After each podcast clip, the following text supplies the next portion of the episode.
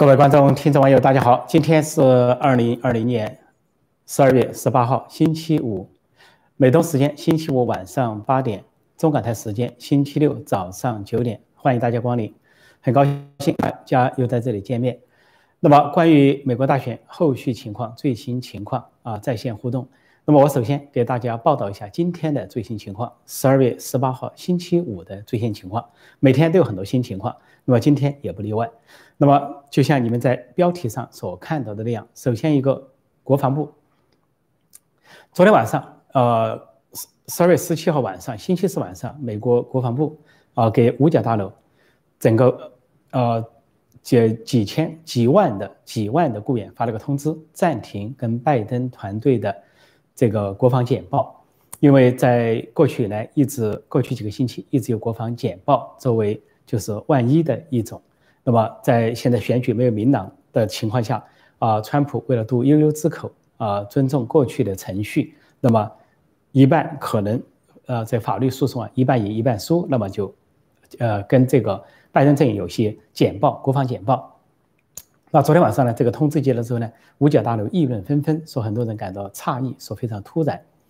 那么到了今天早些时候呢，呃，代理国防部长部长米勒将军本身发表了一个。statement 一个声明性的一个简短的一个声明稿，声明稿口气很委婉，很客气，听上去是外交辞令，啊，说的有的情况呢，有的人听起来一头雾水，是啊，这个觉得似是而非，不知道究竟情况怎么样。他是说，啊，国防部啊，已经过去保持这个，呃，这情报呃这个简简讯啊，简报给拜拜登团队的简报一直在进行中，说有些没有公开的。啊，机密的资料都告知了对方，另外也没有停止接受采访，新闻部也没有停止采访。那么现在说，呃，根据跟双方团队的商量，啊，出于假期 holidays，假期的原因暂停，但后来又说是从今天开始商讨重新安排会议，说国防部，我们国防部一直致力于一个全面的和透明的这种啊交接的过程，跟过去一样。那这后面都讲的是，呃，有一切有利于美国利益的话，说下面的工作重点是 COVID-19，就是疫情啊，这个大瘟疫，或者说是跟相关的疫苗发放工作。他大概说了这些，很多人听到一头雾水，就说究竟暂停了没有，还是说今天开始又在交接，还继续会议？那么根据前半节的话是暂停，从明天开始，所以明天开始就是那么。呃，十二月十八号或者十九号开始，美国的假期呢，现在最重要的假期到来了，就是下个星期圣诞节。圣诞节前后呢，有长周末有四天，再下个紧紧接着就新年也前后有四天长周末。那么如果说一暂停的话，就是两个星期，也就是说到一月二号、一月一号新年之后才会恢复。那这一停两个星期呢，那事关重大，因为国防简报如果说是很明确的。啊，团队之间的交接的话，无缝交接，国防简报很重要。呃，过去从不因为假期为理由而暂停，但是这次说暂停了。那么，在这个代理国防部长表面上委婉外交辞令、很客气的语言下，恐怕就掩盖着一些事情，或者有一些重要的信息。因为相关媒体报道，今天下午三点半，就在昨天晚上国防部接到暂停通报的时候呢，今天下午三点半。呃，代理国防部长米勒将军进白宫见了川普总统，跟川普总统有交谈。那么交谈多长时间？交谈的什么内容啊？外界不得而知，新闻还没有继后续报道。那这里面就有极可能有几种情况，呃，一个情况就是用假期为由啊暂停呃这个简报；第二个就可能在假期之间做一些布局，而国防部的一些布局不能让拜登团队知道，所以有这么一个啊烟幕弹，就是以假期为名。还有一种可能性，那就是在今天暂停一天之后，在假期中只是非常有限的一些情况通报，大部分不通报。当然，还有一种严重的估计，也是很多网民所期待的估计，就是就在这个假期中可能有大事发生，重大的事情发生。因为新年一过，马上就到一月三号、一月五号、一月六号这些重大事件接踵而至。那么，呃，一月三号是这些啊。选举人票都在汇总到国会。一月五号呢，有乔治亚州的选举，两名参议员最后决出。一月六号有这个参众两院的联席会议关于认定选举人票是否认证，啊，是否发生重大情况，所以在假期中不排除有重大事件。所以这就是国防部啊释放出这个信息的啊方方面面。那么关于一月六号这个参众联席会议，那么原先我们讲到，只要有一个众议员、一个参议员联合提出来对选举人票有异议，那么就要进入辩论，辩论两个小时之后呢，就有可能就众院、参院要就这个总统选举在参众两院进行，就撇开一些争议的选举人票，如果参众两院。民主党、共和党达不成一致，说究竟认同哪一组选举人票？是认同比较民主党人在摇摆州和州呃州州务卿州长那一套，还是说共和党人备用的那一套？达不成一致，那就可能进入一个火爆的场面。那么在此之前，今天有些什么新闻呢？一个新闻还是锁定在密西根州，密西根州又锁定在安特里姆县。这个安特利姆县情况百出，状况百出。那么。都知道，在安特利姆县有一个村叫做中心村 （Central Lake） 中心湖村，这个地方发现了问题。一位宪法律师叫马修，他坚持向十三巡回法庭上诉之后，十三巡回法庭批准了，要查扣十六台这个多米尼投票机。查扣的结果发现出错率高达百分之六十八点零五，非常高。而联邦政府的标准，整个联邦的标准是啊。百分之零点零零零八，四个零在前面，只能误差那么大，但实现误差到百分之六十八点五零五。说这个地方继续出状况，一个状况就是这个县，这个安特里姆县前后发生了很多戏剧性的事情。最早的事情就是在十一月三号大选刚结束不久，就发现有一个多米尼基机器出问题了，停摆，那就手工计票，手工计票，惊讶的发现有六千票整整齐齐六千票。本来是川普头上，给算到了拜登头上，给纠正回来。当时这个选选务委员会的解释是人工错误、人工失误。后来又出问题了，这个线在计拜登票和川普票的时候四次变化，变化了四次。第一次变化十一月三号晚上，啊过了之后呢，先是说这个，呃拜登啊赢了川普，说是赢了三千多票。过了两天，到十月五号。又说没赢那么多，赢了二千五百票。又过了一段时间，到了十一月二十一号，都在各种争议都出来、各种质疑都出来的高峰时期，这个县又宣布说是实际上是川普赢了，说川普赢了四千票左右。这是十一月二十一号的情况。结果现在呢，进一步的手工啊，这个重算，最后的结果是什么呢？是川普赢啊，赢的是两千多票。说整个这个安特利姆县翻了四次。整个选票翻了四，就这一个县翻了四次，前两次都说拜登赢，后两次说川普赢，但最终是川普赢，但这个差距不足以，还不足以推翻整个密西根州的这个选票差距。密西根州的选票差距是两万多，但是每个县都是这个比例去算的话，那很容易川普就推翻了这个选举，那真正的赢家应该是川普。说这只是安特里姆县这一个县的状况。今天安特里姆县。就是这个密歇根州安特里面可是出大事了，什么大事呢？那就是这个宪法律师马修得到了一系列的录像视频，这些视频就揭示了现场的欺诈、现场的舞弊。有一共发布了四个视频，三到四个视频。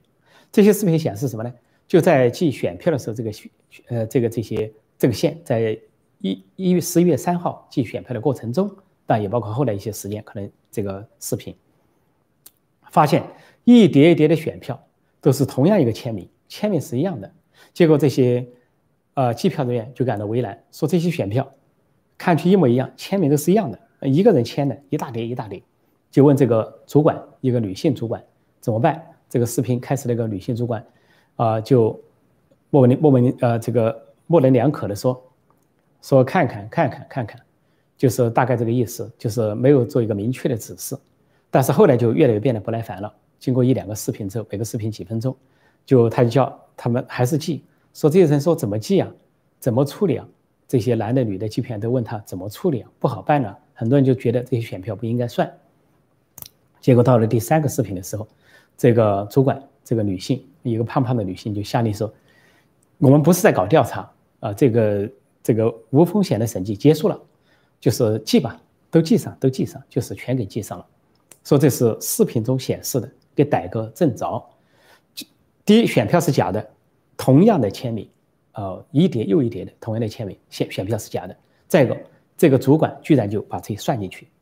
算进去，应该说全都不算，或者说只能算一张有个签名的，其实都不应该算。说这是今天在密西根州逮住的一个视频欺诈视频录像。那么，另外，密歇根州还有一个事情没出来，结果还没出来，是昨天我给大家报告的，那就是在这个呃 TCF 这个中心那天晚上发生奇怪的事情，呃，当天晚上呢，把突然把计票员赶走，把监票员赶走，呃，共和党的监票员赶走，然后突然这些民主党的人用这个纸板把门窗到处封起来，还有计票委员会封起来，然后就突然看到手推车进去运到选票，还有其他异常情况，结果那天晚上整个密歇根州的选票。一下改变了。当天晚上，川普领先十万票。第二天早上，在一分钟之内，拜登突然增加了十五万张，然后一分钟之内改变选举结果，拜登反而领先。说这个情况呢，就受到了呃 The Pundit，呃 The Gateway Pundit，呃门卫啊门卫专家门呃门户专家这个新闻媒体的咨询，因此他们付了钱要拿到。这个大楼 TCF 大楼的录像要检看，因为要花二万二，所以最后谈的结果是拿两小时，两小时录像就是三点半左右，两小时的录像。那么这个今天还没有结论，如果这个结论出来的话，那么究竟是什么？我们可以做后续的报道。然后围绕这个呃一月六号这个情况呢，呃参议院众议院的联席会议的对决，呃那么更多的议员是挺身而出，显然看到了更多的问题。啊，我们都知道众议员啊莫。布鲁克斯最坚定，众议员最坚定的是布鲁克斯，他他绝对会在一月六号提出对选举人票的质疑和否定。那么另一个众议员啊，新科众议员叫安迪啊贝克斯，安迪贝克斯啊宣布加入他，跟他一起战斗。那么另外多名参议员表示可能会参加战斗。那么有一位参议员明确表态，叫汤米，也是个新科的参议员，他汤米明确表态他会参加。那么至少有一名参议员，一名众议员。参加提出异议，那参众两院的这个程序就会改变。这个叫做共和党多数的领袖麦克康尼，呃，在参议院的他前几天临时承认说拜登是当选总统，有选举人票出来了，但是他挡不住参议院众议院到时候发生的这个争论情况，因为到时候主持会议的并不是他，也不是南希佩洛西，而是现任副总统彭斯，因为他是参议院议长。是一月六号的参众两院联席会议的主席，所以在一月六号仍然有大戏看。那最后提到一点，在回答大家问题前提到一点，就是最高法院啊，最高法院呢就是比较令人失望。失望的就是说，关于鲍威尔的大律师的官司，两个被驳回了，两个被拖延了。关于威斯康星州、关于亚亚利桑那州的官司被最高法院驳回，但是没有做任何的解释，只是驳回。然后鲍威尔说很失望，驳回也没有解释，说是感觉到。最高法院是最不专业的时候，然后另外两个官司呢，关于密西根州和乔治亚州接到的通知是推到了一月中旬，推到一月十四号，说存档了，在一月十四号再处理，所以给人的感觉是有意拖延，要拖过一月六号。所以呢，呃，鲍威尔律师团队非常不满。那么另外一位大律师叫林伍德，他揭露，他昨天对这个，呃，最高呃大最高法院的首席大法官罗伯茨强烈的批评，说他腐败堕落，应该辞职。他今天揭露一个秘闻，他说他得到了一个通话显示，这个今年八月份的时候，这个首席大法官、最高法院的首席大法官罗伯茨，他跟另外一个法官通话，通话的时候，他说我们他我一定要把那个混蛋搞下来。他说的混蛋是指川普啊，白宫，他白宫那个混蛋指现任总统川普，说明这个罗伯茨对川普深怀仇恨，他有可能深怀仇恨或者深怀怨气。他是小布什总统任命的，但是小布什是反川普的。小布什反川普，所以受到很多共和党支持者的不满，说你当年小布什有争议的时候，共和党的选民都在支持你。今年大选有争议一出来，这个小布什还在这个暗示挺拜登而不挺川普。那么由于他指定了一些法官，这些法官是不是跟他的想法一样，就有可能。所以暂时报告到这里。那么有关的接下来的新闻呢，我们在问答中继续。现在的时间是八点十四分。啊，我回答大家的问题。啊，今天是周末啊，周末这个欢迎大家光临。呃，在美国这边是星期五，在中港台那边是星期六上午了，早上了，希望大家睡觉睡好了。看看有些什么相关的问题。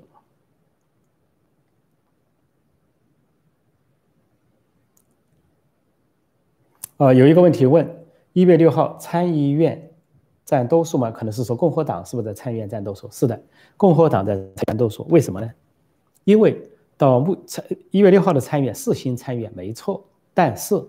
这个参议院到目前为止，先不算乔治亚州最后的两票，呃，鹿死谁手先不算，参议院的选举到目前为止啊，共和党是五十席，民主党四十八席。那么就算这两票，假设我们最保守估计啊，乔治亚州都输了，是民主党的五十对五十。但是，一月六号主持会议的这个参议院的议长还不是，还不是这个哈里斯，卡马拉哈里斯。那是一月二十号之后有没有他的戏再看。一月六号还是彭斯，彭斯那票很关键。说彭斯是共和党人，说共和党是五十加一，到现在已经就占多数了，还不要说乔治亚州，只要再多一票，再多两票。共和党在参院就肯定占多数，就怕共和党在参院的人跑票，像麦康奈尔啦，什么叫呃罗姆尼啊这些人跑票。不过参院如果是双方选的话，这个是如果最后进入选举的话，参院选副总统，众院选总统，所以在参议院这边呢，共和党人是占多数，就看有没有人跑票。另外在之前是否还有一些啊简单多数的一些决议的程序，再看看当时的进行情况。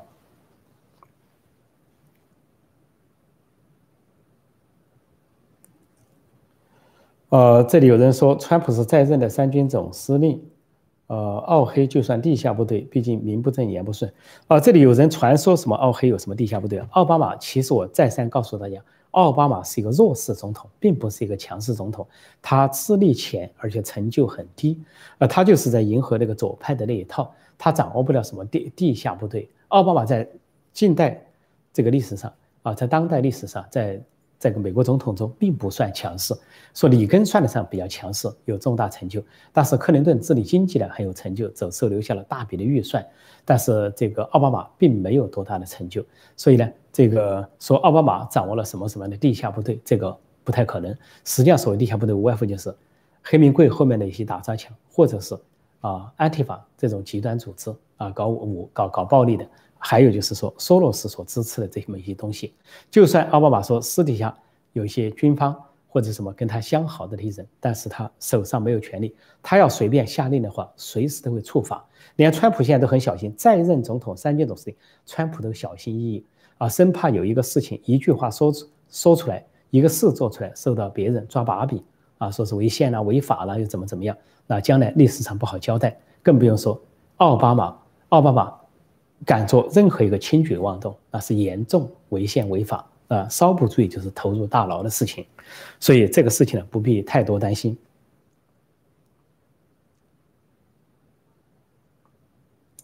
呃，这里有人说啊，情况好像越来越差，支持川普尽快动手。呃，怎么讲呢？呃，关于悲观与乐观对这个形势，我呢连我自己都经常震荡在悲观与乐观之间。当我每次感到有些失望的时候，但是我仔细的检看这些各种新闻，尤其是追踪一些英文的一些新闻的，关键字的一些新闻，又感觉到有一些啊，这个令人鼓舞的形式。所以事情每天都在揭露，每天有都有些事情揭露，像密西根州出现了越来越多的揭露。正因为密西根州揭露了很多问题，所以在其他州才陆续的展开一些事情。啊，不过也补充一下，在亚利桑那州，亚利桑那州由于密西根州暴露了。啊，这个投票机的问题之后，亚利桑那州的州议会的参议院就发传票给这个选举委员会，要查扣最大县马里啊帕克马里帕呃呃马马里帕帕克县吧，马里科帕县，这个马里科帕县占了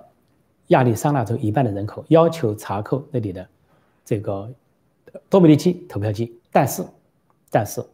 这个县的选举委员会今天居然拒绝了。他拒绝什么？他向这个州的最高法院上诉，上诉要不执行参议院的传票。这说明他们心中有鬼，他们居然不执行，而且去最高法院去上诉，那最高法院就必须打官司进行裁决，究竟是要执行参议院的要求的传票，还是说服从这个县认可这个县不不检查这个多米尼投票机的问题？这说明了这个多米尼投票机在亚利桑那州有可能有重大问题。那么昨天我提到说是有七万九的选票，啊，数字科学家说是七万九的选票差距从川普头上转到拜登头上，但是后来看到那个说是不是七万九，是七十九万在亚利桑那州这个票转到了拜登头上。因为乔亚利桑那州今年很奇怪，本来是个传统的红色州、共和党州，今年居然说拜登赢了，赢了一万多票，些微差距、微小差距，非常古怪。说这个州这个选举委员会所表现出来的这个姿态，恐怕是做贼心虚。另外，在乔治亚州，呃，都知道这个州务卿呢，最后在各方压力下，啊，被迫宣布了对全州要进行啊这个邮寄选票的签名认证，啊，但是呢，他们继续的打压各地的这些揭发者，比如说选举委员会有人揭发作弊，有人亲眼见了作弊，结果被警告，而且停止他们的工作，被解雇。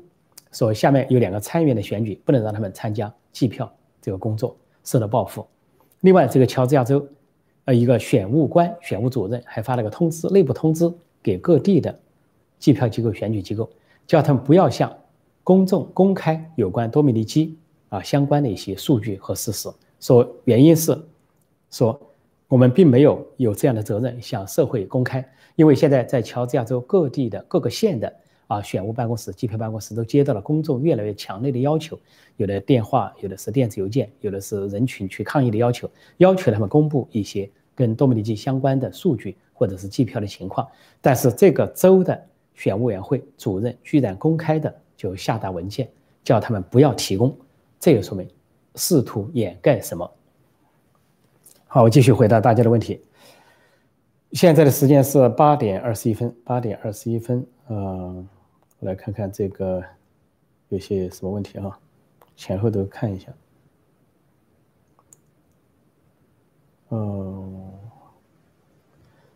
有人说不觉得川普应该等到一月六号，风险太高了。呃，一方面看上去川普要等到一月六号，但另一方面，由于国防部这个异动，国防部这个神秘的动作，所暂停对拜登阵营的呃情况通报，那么是否在假期中会发生一些事情？那么也有可能。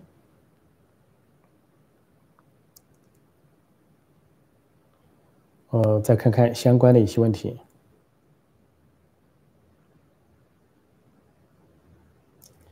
呃，看看下面有些什么问题哈。嗯，相关的问题，相关的问题。有人说，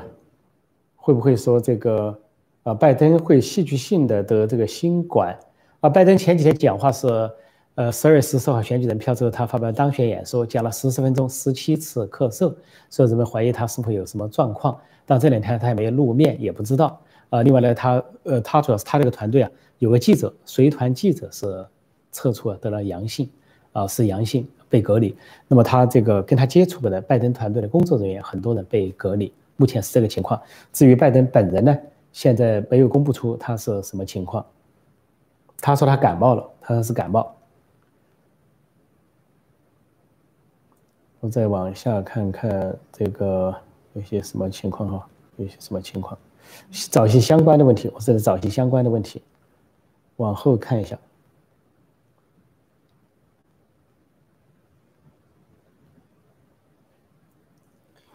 这里有人提到，刚开始指望法院，后来指望高法，就高等法院，大概是，呃，现在又指望一月六号，呃，能指望上吗？这个我说过啊，美国是一个非常这个历史悠久的二百四十多年的民主和宪政的国家，当然这些法律程序都是要非常谨慎的去走，因为社会各界呢都需要一个平衡。那么，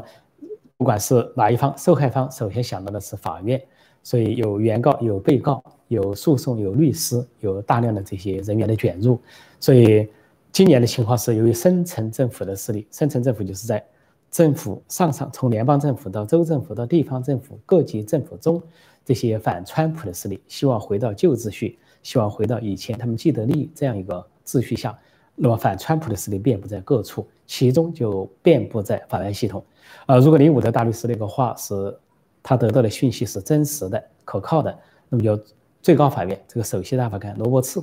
都是八月份就扬言要把川普搞下来。如果他真说了这句话的话，第一，他没有信守司法独立，作为一个大法官是不应该做那样的说话，不管是公开私下场合。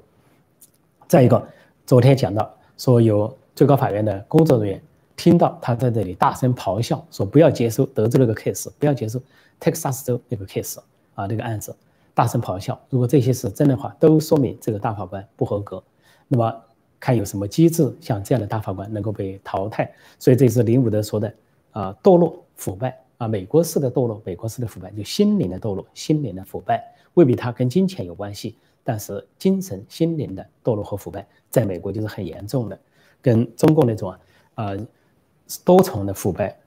中共那种呢，不仅是中共的官员，不仅是精神的堕落和腐败。啊，肉体的堕落和腐败，更有金钱的堕落和腐败。说一月六号指不指望得上？那还是要努力。现在已经有那么多的参众议员表示要在参众两院这个联席会议上做努力。那么一旦进入程序之后，两党就会进入拉锯战。应该说，一月六号还是一场大戏，值得观赏的一场大戏，或者说值得期待的一场大戏吧。啊，再看看相关的问题哈，相关的问题。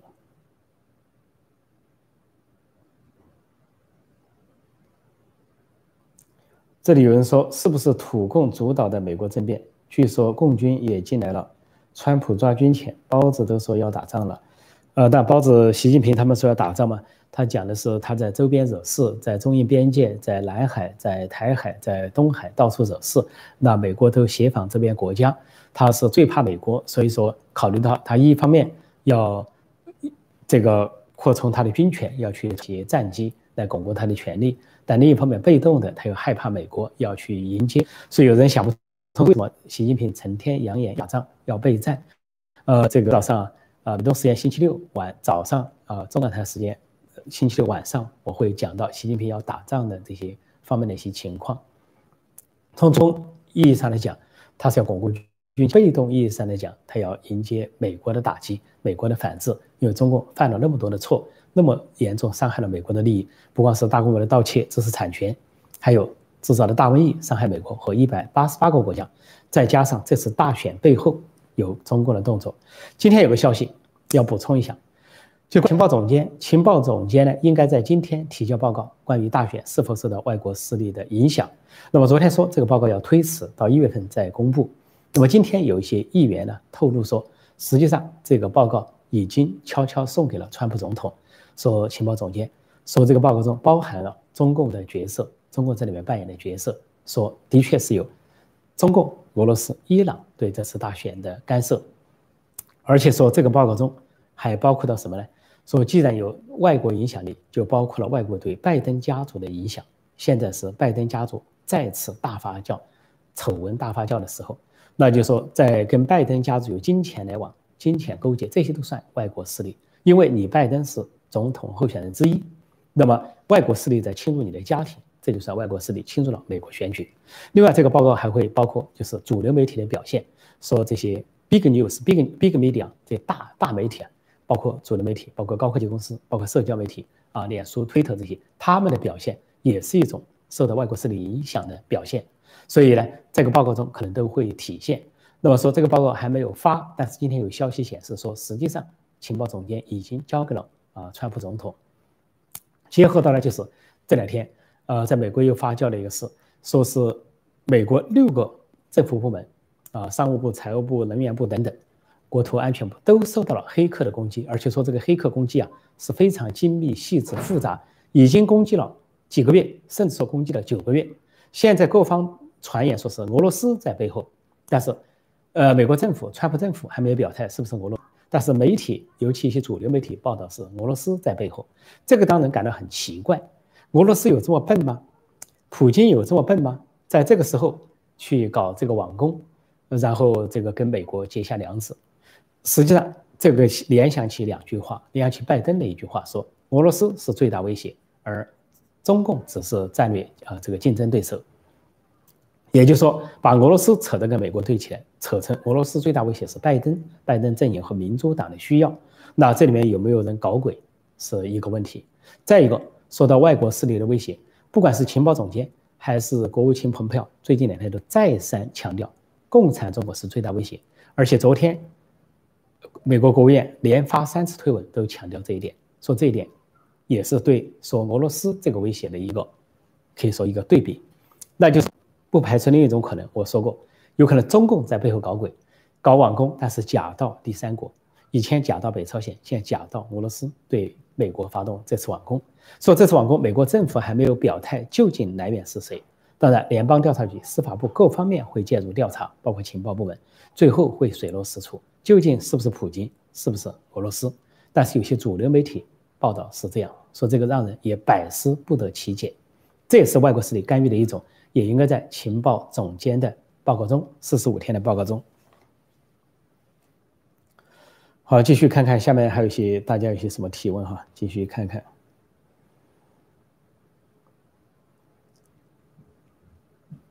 呃，有人说川普总统对委内瑞拉已经施压成功，这我倒还没有理解这是什么意思哈，没太理解。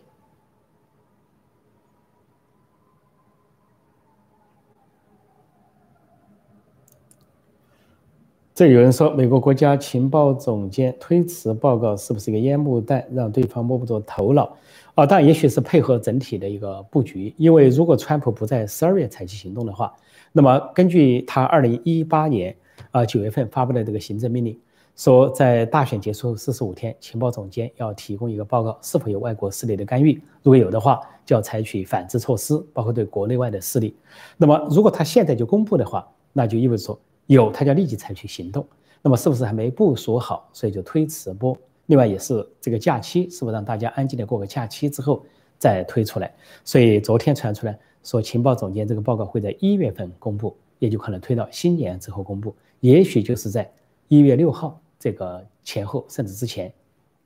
最好在一月六号之前公布。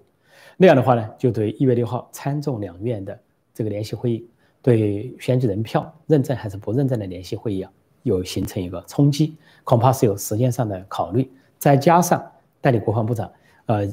昨天呃采取一个不同寻常的事情，说暂停对拜登阵营的这个新闻简报。好，我们继续看看一些什么相关情况。有人问说，贺锦丽辞去了。参议员吗？没有。贺锦丽绝对把没把握。说现在在美国网络上有一句最流行的话，就说最不相信今年大选结果的人，不是别人，不是川普，不是共和党，就是贺锦丽，是民主党副总统候选人，被媒体宣布为当选的副总统贺锦丽，啊，卡马拉哈里斯，他最不相信这是大选的结果，因为他到现在都不辞去他的参议员职务，他在保一个底线。他要是匆匆忙忙把这个辞去的话，万一这个副总统当不上，他是人财两空啊，两头不着边，两头落空啊，这个踩的一个踩两只船，脚踩两只船，这个两只船一开反而落在水里，一一一个船踩不上，说他还是想先踩住一个船再说，说参议员先踩住，而副总统还是可望而不可及的一个泡影。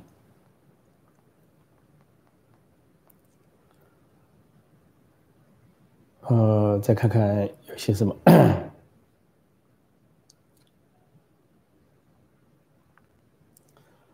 嗯，Let me see，呃，这很多人提到动用军队的事情，动用军队的事情。这里有人问说，呃，那么多的证据确凿，就算不是法官，都会有一个正确的判断力，为什么会变成这么难？变成这么难，就是这个反川势力啊，太顽固。反川民间都是支持川普的，人民是支持川普的，中产阶级支持他，呃，产业工人支持他，农业主和农民支持他，啊，中下层民众支持他，他是草根总统。但是呢，在体制层面，以凡是涉及到体制层面，就是反川普的势力占上风。民主党内的这个体制内，那不用说了，多数的还有民主党的支持者，极左的啊，安提法这些。那么还有呢，就是法院系统，还有就是这些。大媒体、左派媒体、主流媒体、高科技公司，呃，这些社交媒体说反对他的力量是非常的，这些顽固可以说顽固，不仅是庞大，而且是顽固。所以我就说，美国今年的社会分成了两个，两个美国，一个是美国人民的美国，一个是美国体制上的美国，就是所谓精英阶层的美国。那个体制非常的顽固。我说过，民主党呢是两个极端，一个是最富的一级、最穷的一级，在民主党那边支持者；还有一个最有受过最高教育的一级和最没有受过教育的一级，这两级也在民主党。受过最高教育的一级，就是大学的这些学者啊、教授啊，啊这些呃系主任啊、大学校长这些人呢，多数都是偏左的，偏左的，啊都是左倾。这跟日本的这个国家和社会很相像。日本由于战后主张和平。这个在学校体系啊发展的多数是亲左的左派，呃，在美国，在日本这个整个教育系统，不仅是教授、教师左，最后影响到学生也都左。美国现在出现个相似的情况，说美国这次一些学生受了这个左的影响，反而投民主党的票，呃，在民主党内部呢是支持桑德斯的极端的社会主义，后来桑德斯没出现，又支持投票拜登，所以这都是左左派教育的结果。所以今天呢，这个川普他们在发布一个。一个相关的一个法令叫做一六一七七六教育法案，就是要在学校加强对美国历史、啊美国价值、美国传承的这方面的教育课程，这方面的历史课程，以强化学生对美国的认同，以免被这些所谓搞全球化的、啊搞极度极左意识形态的这些左派所划走。所以这些反川普的势力啊，在各处，呃，不能说他们有。啊，人数上不是多数，但是他们的顽固性和连接性呢，确实非常惊人。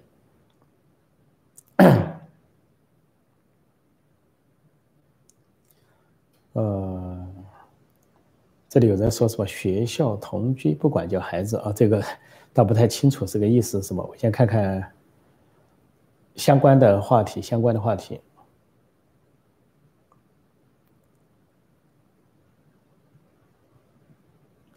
呃，这里有人说我是旁观者，川普总统只不过没法，呃，没法什么采取所有的策略，但是美军非常爱国，正规军和美监们的，呃，军队实力不对等。对，美军相对说来是比较正统、比较爱国的。呃，这个呃，因为每一年，呃，选举的海外军人的邮寄票，邮寄票。还有家属的邮寄票，多数是投向共和党的。呃，那一年，二零零零年那次，小布什跟戈尔得票非常接近，出现争议的时候，当时就得到了一个印象，就是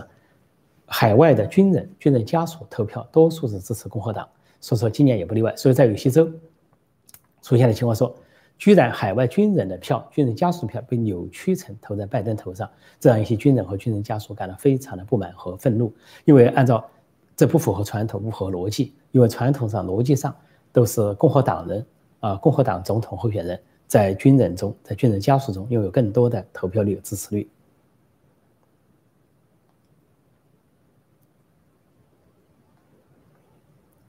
呃，我再看看有些什么相关的，呃，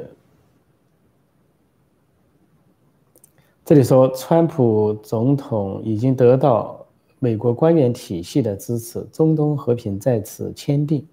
哦，是中东和平有第中共中东和平是过去几十年没有的重大成就。这是川普在中东缔造了和平，在巴尔干半岛缔造了和平。左派媒体、主流媒体一律的不予报道，不告诉美国人民，所以使川普在媒体上非常吃亏。说很多美国人被封锁的消息，不知道川普的惊人成就。那么我看到最近的一个新闻评论了，说实际上啊，川普四年的成就超过了当代。所有总总统留下的政治遗产，也就是说，他的成就啊，呃，可以说是不亚于任何一个总统。呃，都知道罗纳德·川普是成就巨大的，是相当于结束冷战的推手。那么现在都是把这个川普的成就啊，跟这个呃里根去相提并论，就他做的实际的成就，内政、外交、经济实际的成就非常巨大。就包括现在在美国已经投入使用的疫苗，都在川普的强有力。最有效的领导下是最快推出的，是比所有国家都领先。美国官员，当然共和党的官员是支持川普的，这毫无疑问。这共和党的在官员阶层都支持的，但是呢，就是有深层政府，深层政府就是事务官，换党不换人，政党轮替，换了总统，那些人还在那里，是一些事务官、精英阶层啊，什么常春藤名校毕业的，互相有裙带关系的啊，互相有游说关系的，一直存在于政府各个方面。中情局、呃联邦调查局、司法部呃各个各个部门、国务院都存在这些人，他们是反川普的。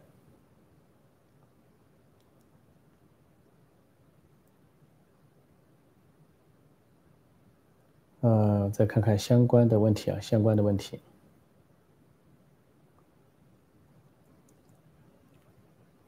这里有人说，俄罗斯需要攻击美国吗？俄罗斯有心做世界领导者吗？的确是让人百思不得其解的一个问题。啊，在这种选举关键时刻，说是俄罗斯在攻击美国政府，而现在的政府还是川普领导的，而普京还是亲俄罗斯的、亲川普的。呃，普京要是亲川普的，是。川普也相对来说对俄罗斯的好感度大于对共产中国，而川普主要反击的是共产中国，有联俄抗中、联俄自共的这么一个战略蓝图。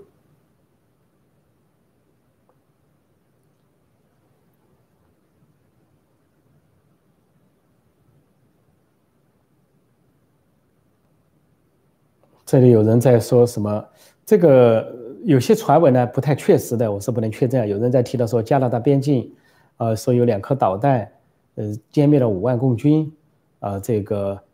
呃，说是调了一台 F 十六，说去看一看，说是小土豆特鲁多训练共军的基地，是不这个这个可能性恐怕不大吧？这可能性不大，没有没有看到这样的消息从比较可靠的消息来源，那么在网络上会传言一些，这个看上去，呃，有这么大的事情那是不小的事情，那不太可能密不透风。所以，我还是那那句话，主观愿望支持川普啊，支持捍卫美国的民主和宪政，但是客观上还是依据客观事实做客观分析，尽可能的把真实的讯息告诉大家。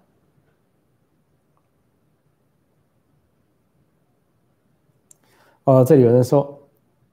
呃，之前呃觉得共共共产党在防火墙被攻破之后会主动断网，事实上，说他们居然断电了。说断电了，节目看不到了怎么办？哈哈，这个，我这个我给你们了一个办法。我在二零一三年出版的书《假如中美开战》里面就写了，告诉了大家一个办法。假如中美开战，在台湾出版，在日本出版《文艺春秋》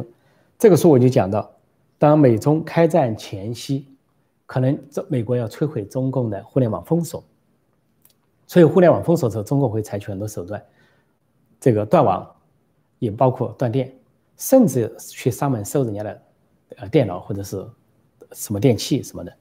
等等，什么极端手段都宰得出来。但是，这个美国可以通过高空卫星发射的无线上网，让任何人手上有一个东西的都可以收得上网。你手上是有手机也好，是有 iPad 也好，是手提电脑也好，还是电脑也好，总之要有一个东西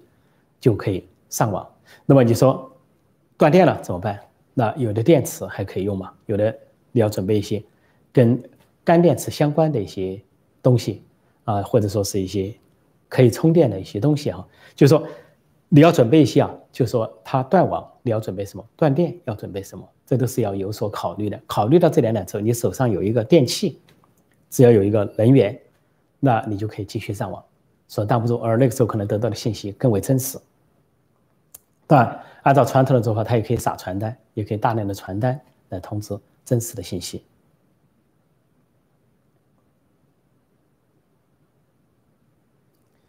呃，Let me see 哈，相关的问题啊，我们今天谈美国大选啊，很多又是跟大选可能不太相关的，我们暂时放一下。呃，这里还有人问说，对中国最近停电有什么观点？我在另外的节目已经讲到了，我在。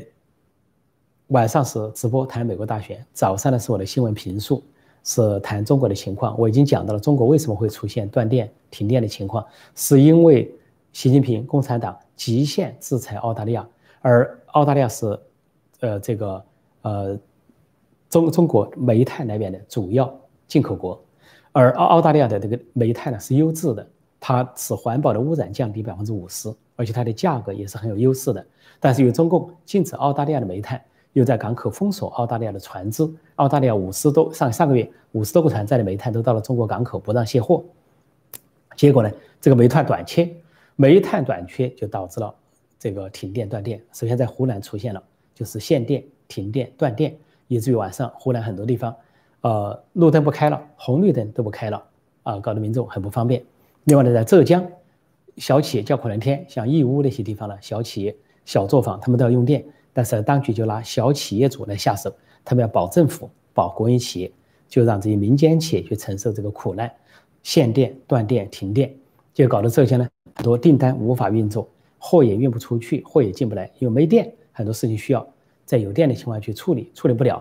所以这次停电断电主要是中共啊在搞澳大利亚，但是搞了之后搬起石头砸自己的脚，先是搬那个铁矿石砸自己的脚，澳大利亚铁矿石一涨价，中共亏了二千五百亿，然后这个澳大利亚煤炭进不来，第二块石头砸了这个习近平和中共的脚，砸了之后，中国声称要去澳大要去印度尼西亚，呃去这个蒙古去俄罗斯进口煤炭，第一他们的煤炭出口量没那么大。第二呢，他们的煤炭增加的污染是增加百分之五十，还有价格也更贵，那你付出更多的经济代价，而且突然转向其他国家也来不及。所以从这点可以看出，我在另外一个新闻节目中讲到了，中共宣称以人为本，他从来没有以人为本，他是以政权为本，他因为政治目的去报复澳大利亚，导致中国严重的缺少煤、缺煤，然后停电、限电、断电，就是现在的原因。那么希望大家能够除看我这个直播节目啊，谈大选习读之外，我另外一个啊这个新闻评述，每天的新闻评述是美东时间早上六点四十五发出，中港台时间晚上七点四十五你能够收得到。希望你到那边去看相关的评论，就回答你这些问题。现在的时间过得很快啊，八点四十六了哦，过得这么快了，已经到八点四十六了，赶紧找一些相关的问题来看看。相关的问题哈，相关的问题跟大选相关的问题。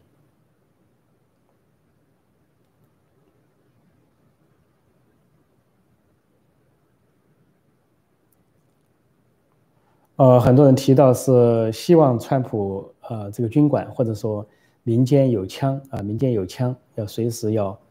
跟拜登他们干，但这是万不得已啊，万不得已，最后的叫兵者凶也啊，这个兵凶战危。一般来说，不到万不得已是不动枪、不动炮啊，这个不动刀，所以的是万不得已的时候非常之举。如果说法律诉讼走完，参众两院走完，这些都解决不了的话，而大规模的选举舞弊确实有存在，而这个选举确实被盗窃了，就像白宫贸易顾问纳瓦洛公布的三十六页报告一样，从八个方面阐述了这次大选被盗窃的。这种真实性和触目惊心的程度，这些明明是事实，如果得不到公正的解决，那就像纳瓦罗所暗示的样，就危害了美国制度和社会的稳定，也就是暗示啊，川普不得不采取非常之举，因为不管川普还是纳瓦罗还是其他美国的高官都表示了，这一次不解决这个问题，就可能是将来的美国无法解决选举的问题，也就是川普有一天晚上发表了紧急讲话，说国将不国，这个。美利坚合众国将没有不再具有过去的美利坚合众国的民主和宪政的价值。如果选举被颠覆的话，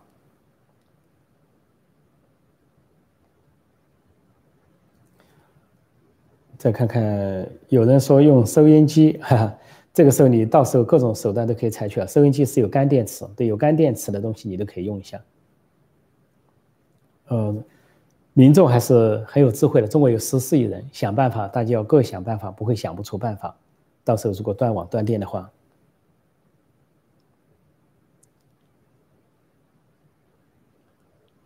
有人说俄罗斯不是善类，呃，黑暗里都会捣鬼，是啊。但是俄罗斯毕竟来说，呃，不管它是不是善类，它不是善类，它是一个半专制半独裁的国家。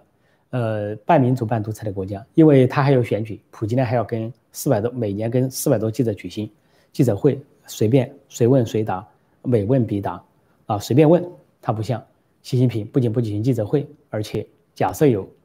讲话的话都照稿读。跟外国人举行记者会，最多只接受一两个提问，而且都规定好谁提问，提什么问都事先讲好。所以呢，普京是一个专制复辟，把俄罗斯民主拉向倒退的人。但他毕竟还有选举，呃，这是政治层面呢，他比呃跟政治文明程度呢没有共产中国那么落后，它的先进度高于中国百分之五十至少。另外呢，它经济上很弱，呃，俄罗斯现在的整个 GDP 经济啊，只相对中国东部的一个省，比如江苏省或者广东省这个产量，所以他也没有这样的实力跟美国去较劲来称霸世界。所以俄罗斯非善类，但并不意味着俄罗斯非要在这个时候这样一个时候来网攻美国。存在这样的可能性，比如九个月前或者怎么样，现在发现了，但是呢，最终还是要查查这个大规模的网攻究竟是怎么回事。因为这次网攻被称为了现在有新的说法，叫 digital 啊，这个 Pearl Harbor attack，数字数字版的珍珠港袭击，或者叫网络版的珍珠港袭击，在美国的媒体上有这个说法，也就这次网络攻击非常严重，还接近了美国的核设施、核秘密、核中心，非常严重。所以究竟是俄罗斯干的，还是别人干的，或者说别人假到俄罗斯干的这个事情呢？还在应该说在调查之中。当然，也有人想在这个时候把水搞昏啊，把水搞昏，这是也是中国共产党历来的做法，历史的重要关头的做法。现在的时间是八点五十分，我们再回答一两个问题，就希望大家啊欢度周末。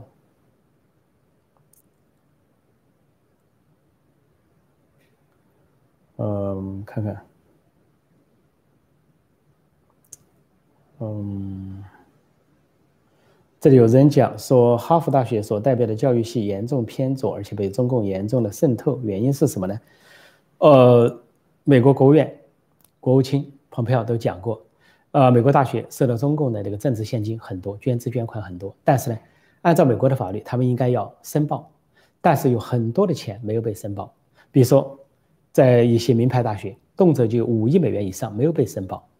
这都是中共给的钱。中共给的钱之后，他有几个目的，一个目的呢是想控制这些大学的这个参与他们的研究啊，参与他们的一些科研项目，盗窃知识产权，提供方便之路。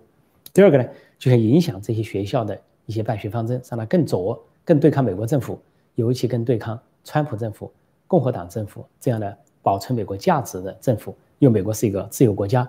啊，一个大学校长、系主任随便都可以批评政府、对抗政府，这没问题。所以，中共在美国大学的渗透很重，而且中国留学生又成了一个最大的来源，每年四十万进入美国，呃，四十万留学生，应该说总数有四十万哈。这个在美国，那么是说最大的留学生群体，而这些群体动辄就把共产党那一套拿出来。有教授讲到西藏问题、台湾问题或什么，这些学生居然要抗议，而在澳大利亚抗议到连当地的教授都被炒掉了。在台湾也有抗议啊，中中国的陆生跑到台湾去留学啊，在课堂上讲了叫抗议，因为尤其是民主国家，你要抗议的话，都会要有人出来调解，有人出来解决，说让中共方面愈发的猖狂。他认为他在国内学生绝对不能闹事啊，大学绝对要管起来，但是呢，可以到民主国家去闹事，向民主国家进攻。他认为民主国家有漏洞，说这就是给美国大学造成的影响，再加上美国大学。这些学者、教授、系主任、校长历来就很左，左上加左，再加上这种红色影响，对美国危害很大，对青少年一代也危害很大。不过比较日本呢，就大家欣慰告诉大家呢，日本那个社会在学校非常很左，知识分子、学生很左，但是呢，政府层面一直是偏右的，政府层面长期是自民党执政，啊，自民党在多数时候都执政。反而政治上啊，这个比较右倾保守的势力占上风，就反对中共的势力占上风，啊，美国也希望应该是如此，在政治层面来说，反击中共的这种力量应该占上风。现在的时间是八点五十三分，我们再回答一个问题，再回答一个代表性的问题，看能不能找到一个代表性的问题，跟大选相关的。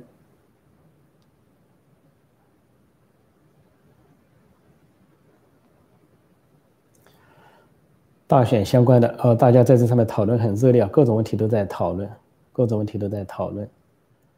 呃，军事的、中国的各方面的事都在讨论。呃，我看看跟大选相关的有些什么。这里有一句话说：“破空老师，川普节节败退，许多荒诞的事情正在美国不断上演。个人觉得川普连任，呃，不容乐观，这是一场你死我活的战争呢。”应该说，呃，从这个所谓司法层面，呃，从这个州议会的层面，从这个各州的情况来看，看上去的确不乐观，啊，但是在为川普、为共和党、为这个国家的民主和宪政奋斗的人也不少，啊，律师、啊，律师协会、啊，民间力量、啊，各种各样的证人都在涌现，每天都会看到一些新的情况被揭发出来，那么从川普的言论和这个支持川普者的言论看来，他们还是相当有定力，相当有坚韧、坚定啊，呃，坚信啊，因为这个每天都在发现更多的情况。我想，之所以出现了国防部暂停给拜登团队啊新闻简报这个情况，是因为可能川普和国防部长他们的确看到了实在无法容忍的大规模的这种啊造假啊作弊不合法违宪的情况，他们是的确是觉得不能够接受这个情况。如果这些情况是很零星的、很零散的，或者似是而非的、不清不楚的，那我想啊，川普也好，纳瓦诺也好，是国防部长也好，情报总监也好，作为美国这个民主宪政体制下成长起来的一代人，不至于这么计较或者想不开。的确是看到了太大量的不合法、不合宪的现象，大量的这个作票、作弊、舞弊的情况，真正是窃取了这一场选举。就是美国人民发出的吼声：“Stop the steal！” 停止盗窃，就这个呼声。他们的确的看到这个情况，因为他们内部不断的开会，不断的把各种事实和数据汇总。那么觉得，如果说真的法院层面不能解决，然后其他渠道不能解决，又被新闻封死的情况下，就有可能采取断然措施。所以应该说。谈不上，应该用节节败退还谈不上，应该说是稳打稳扎。呃，一方面在承受啊各方面的这个呃挫折，但是另一方面呢，也在愈战愈勇。因为呢，先礼后兵，把所有合法程序、法律程序走完。向有程序的地方，因为程序正义啊，在民主国家很重要，免得要这个落下画笔啊，落下口实，要渡悠悠之口。然后要行动的话，一定要。有理有据，像中国古代打仗，动不动要先发檄文，啊，这个两军交战，啊，曹操跟袁绍交战也好，是刘备跟曹操交战也好，要先发檄文，先声夺人，舆论舆论在先，三军未动，舆论在先，列索对方的种种败行劣迹，然后再这个发兵攻之。所以现在川普他们，我相信在情报总监、国防部长都在收集、汇集各方面的资料，到时候一旦发布了战斗檄文，那。恐怕就是动手的信号，所以这是呃临时呃代理国防部长国防部发出了一个什么样的信号，或者说，是暗示了什么，或者是这个烟幕下还有什么学问，都值得大家关注。那么现在我就暂时谈到这里，因为时间不晚了，呃，也是一个周末，呃，我就希望感谢大家收看收听，也希望大家度过个愉快的周末。明天晚上同一时间，美国东岸时间晚上八点。中港台时间早上九点，我们继续在这里直播，可能有更多更新的情况跟大家分享，在线互动。谢谢大家收看收听，再见。